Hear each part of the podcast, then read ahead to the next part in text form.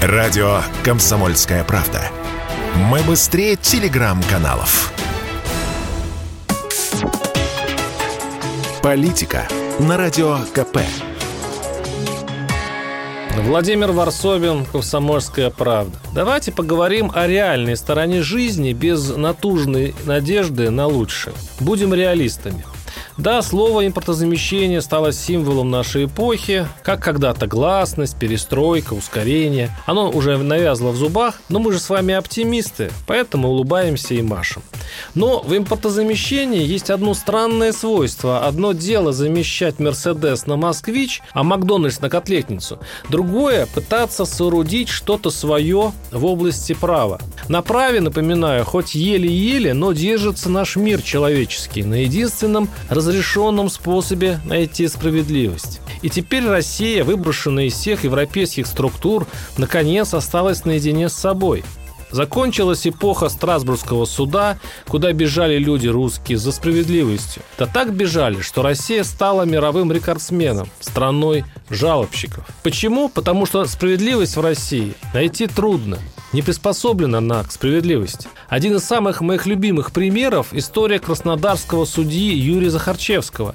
Два года назад он сбил велосипедиста, который впоследствии умер. Два года упрямый и честный адвокат из Краснодара Алексей Иванов добивался, казалось бы, очевидной вещи – возбуждения уголовного дела против Захарчевского.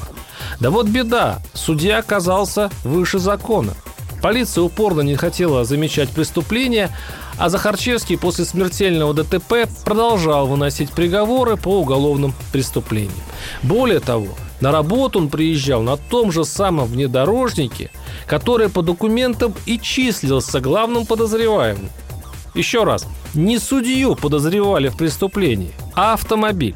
Так полиция и похоронила бы дело, ну хотя бы потому, что жертвой судьи стал человек простой, рабочий, из обыкновенной семьи, но благодаря адвокату Алексею Иванову и московской прессе случился очищающий скандал. Дело дошло до самого Бастрыкина.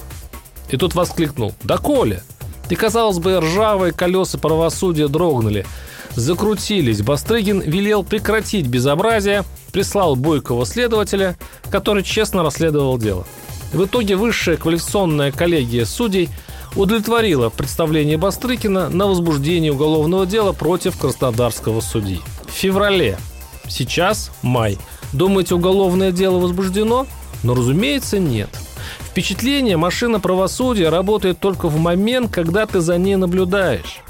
Как только ты отворачиваешься в уверенности, что наконец-то все в порядке и справедливость восстановлена, все глохнет самым загадочным способом.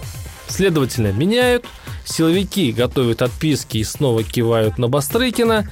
Дескать, ну если вы снова до него достучитесь. И теперь родственники убитого велосипедиста вместе с неутомимым адвокатом Ивановым снова идут по этому адскому кругу, пытаясь добиться самой обыкновенной человеческой справедливости сквозь тьму преград и откровенного саботажа.